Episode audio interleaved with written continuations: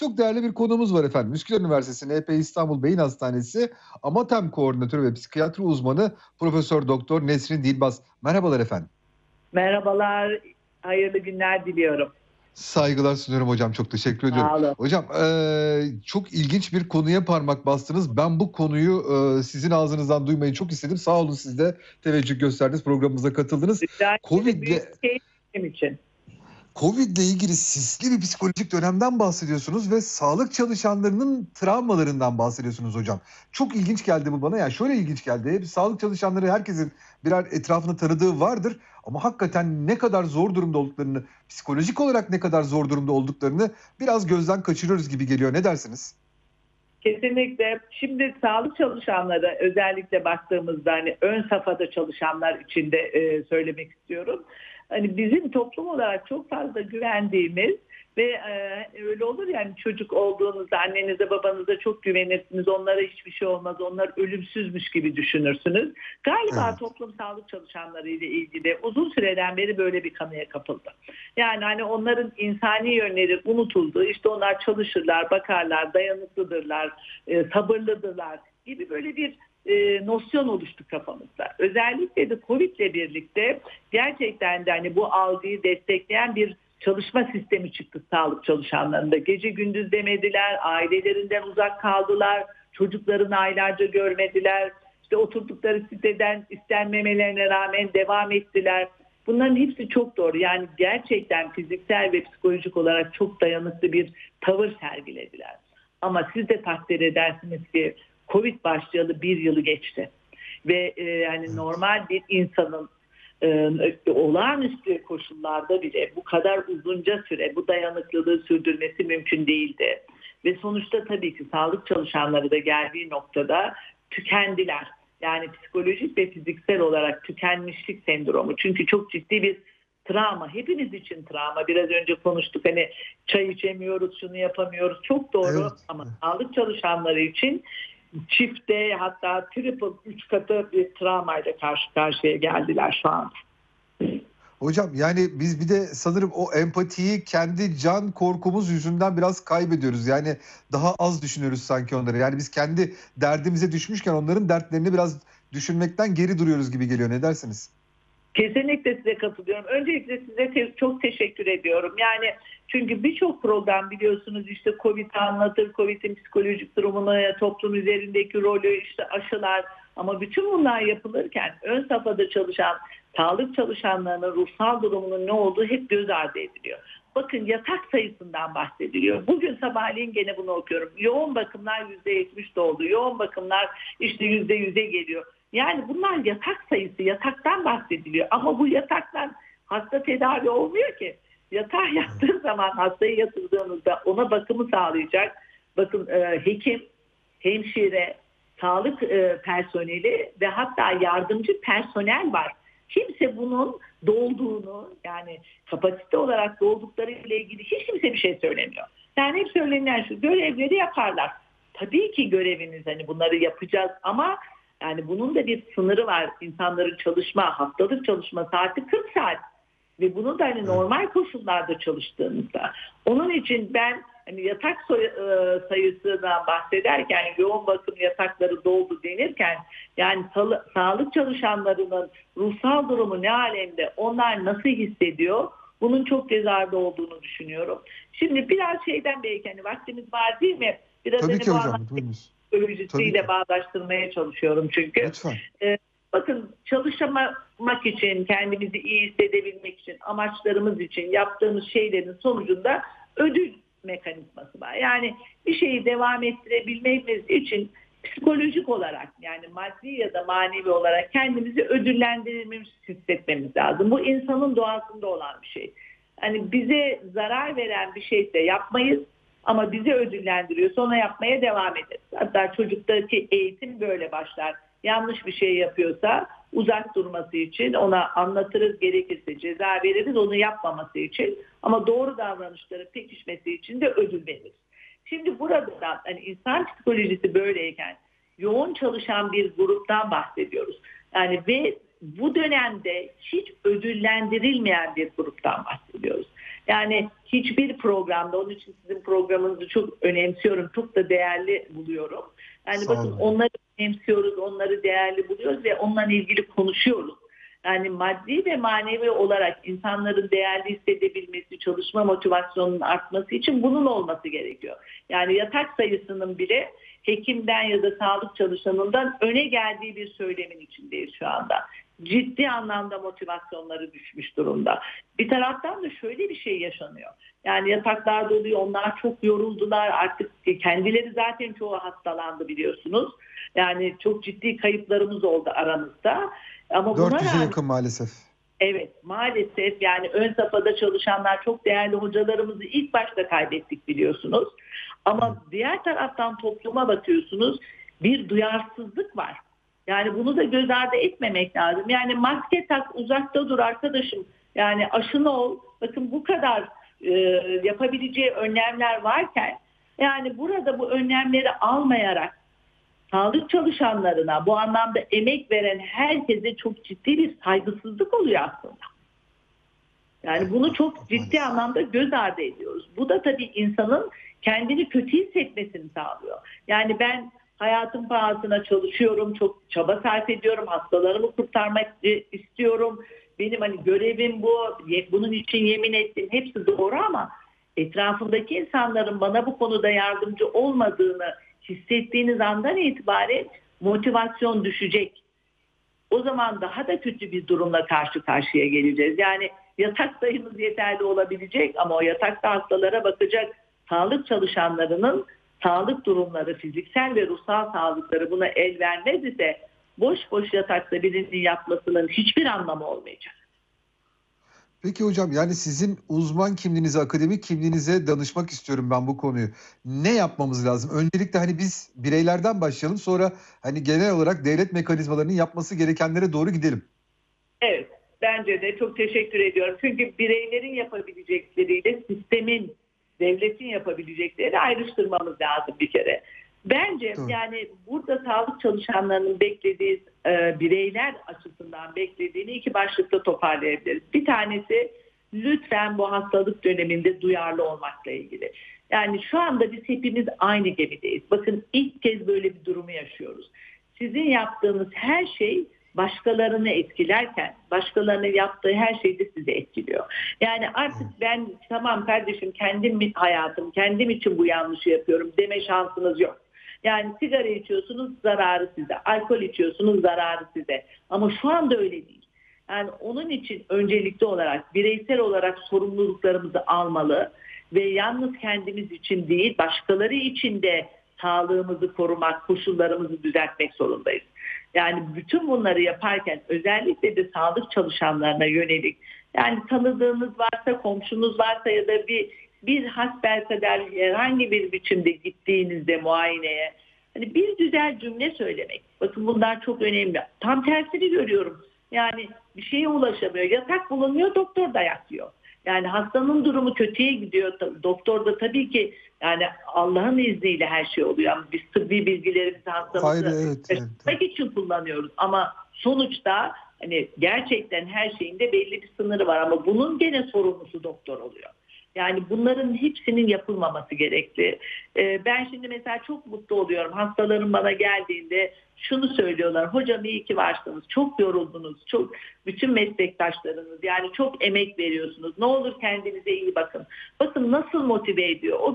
O günkü bütün yorgunluğunuz, yaptığınız bütün her şey, hepsini diyorsunuz ki tamam ya, çok güzel. Yani insanlar yaptıklarımızın farkında, bizi seviyorlar. Hani beni takdir ediyorlar. Hangi yaşta olursak olalım bu duyguya ihtiyacımız var. Onun için fark ettiriyor değil mi hocam? Sizin psikolojinizi de değiştiriyor değil mi? Kesinlikle. Bakın ben 60 yaşındayım ama hastamın bana gelip söylediği bir, Allah razı olsun hocam çok iyiyim. İki, Allah sizlerden razı olsun. Şu dönemde çok çalışıyorsunuz. İşte meslektaşlarımızı kaybettiklerimizin farkında olanlarımız var. Özel olarak bize teşekkür eden, bizlerin iyi olması için mesela gelirken hocam size geliyorum diye çift maske taktım diye geliyor.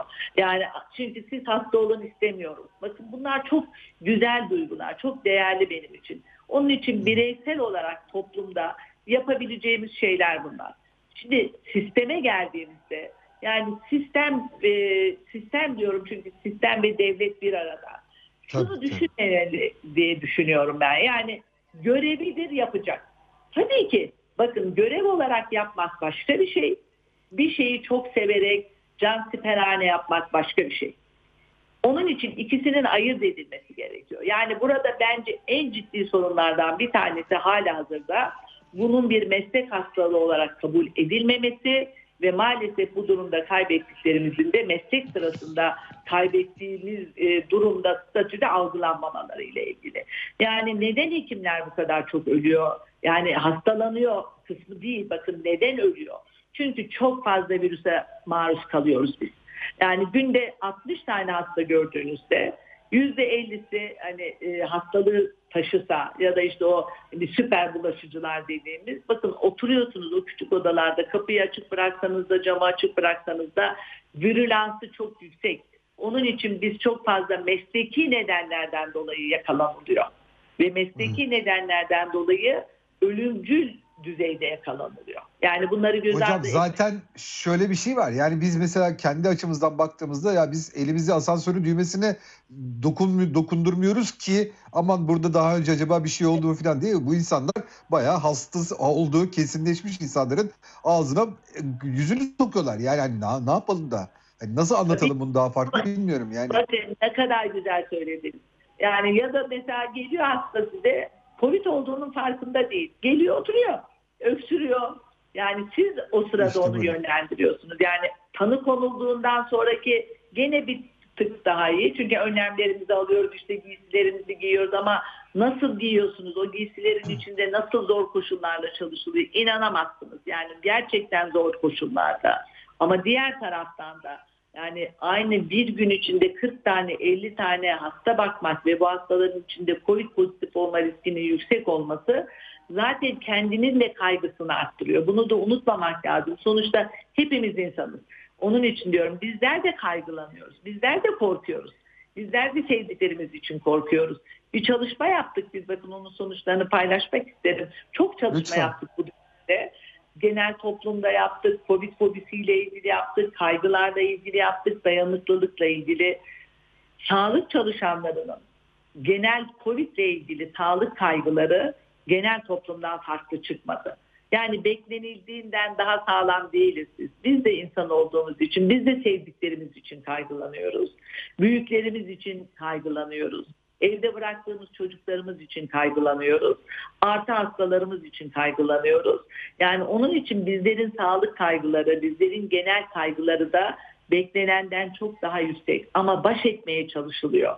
Ve tabii sonuçta uzun süreli stres. Bakın diyoruz ki hastalarımıza ya da genel topluma, ne olur uykunuza dikkat edin diyoruz, değil mi? Beslenmenize dikkat edin. Hijyeninize dikkat edin. Ama öyle bir meslek grubundayız ki yani bütün gece uyumuyorsunuz.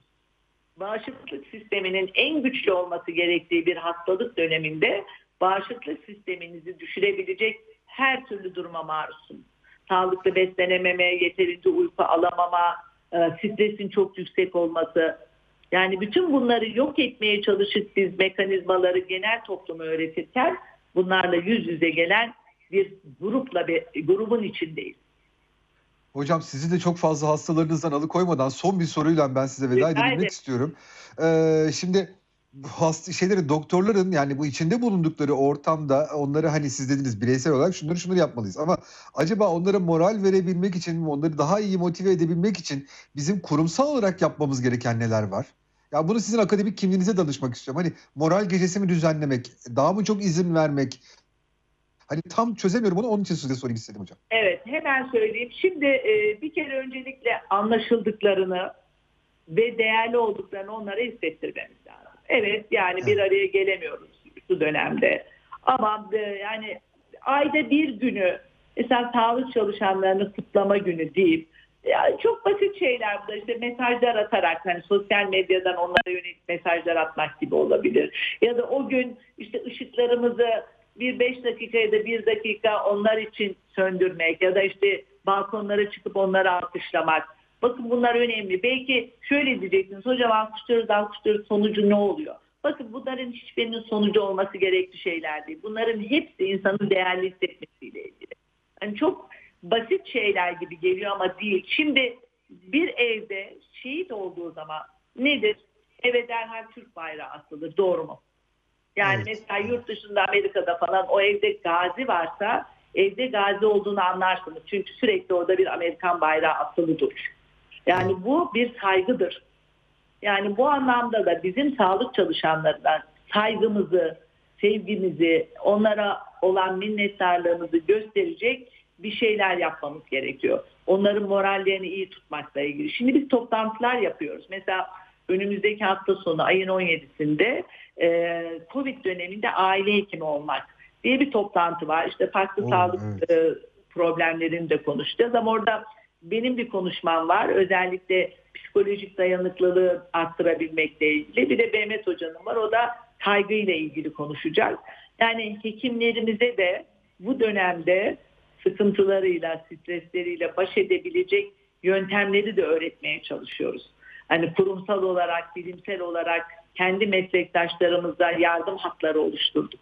Hani bize hemen ulaşabilecekleri, ne yapabileceğimizle ilgili, nasıl kendilerini daha sağlıklı ve psikolojik olarak iyi tutabilmeleriyle ilgili. Ama hani bizlerin yardımlarının ötesinde bence bütün kurumların ve bütün toplumun böyle bir ön ayak olarak, mesela hani ben sizleri çok takdir ediyorum, programlarınızı çok değerli buluyorum.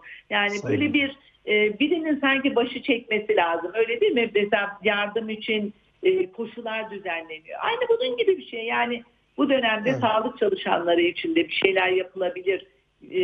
Hayatını kaybeden sağlık çalışanlarımızın çocukları için mesela bizim bir projemiz var ki bununla ilgili özellikle sağlık çalışanları Hekim Kadınlar Vakfımızın oluşturduğu, biz yeni büyük bir bağımlılık textbook oluşturduk Türkiye'de. Yani bağımlılık kitabı 1000 sayfalık. Bu bir tıp kitabı.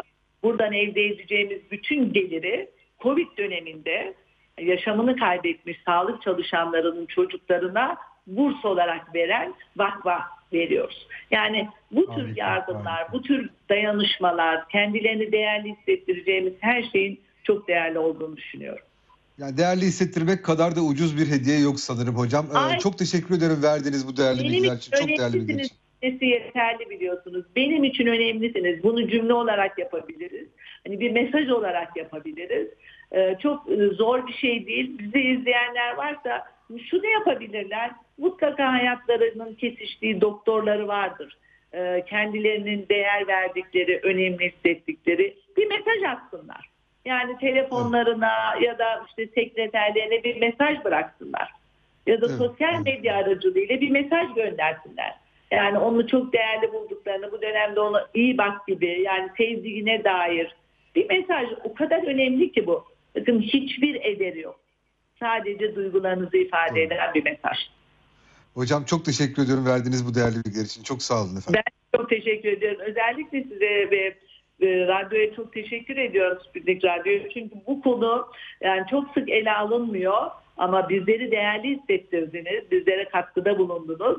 Çok teşekkür ediyorum, iyi yayınlar diliyorum. Saygılar hocam. Evet, Üsküdar Üniversitesi NPİstanbul Beyin Hastanesi AMATEM Koordinatörü ve Psikiyatri Uzmanı Profesör Doktor Nesrin Dilbaz bize çok önemli şeyler söyledi. Gerçekten ya, birine eline sağlık, ellerine sağlık, ne kadar güzel iş yapıyorsun demek kadar ucuzsuz bir hediye yok gerçekten de. Bunu hiç gözümüzden kaçırmayalım efendim.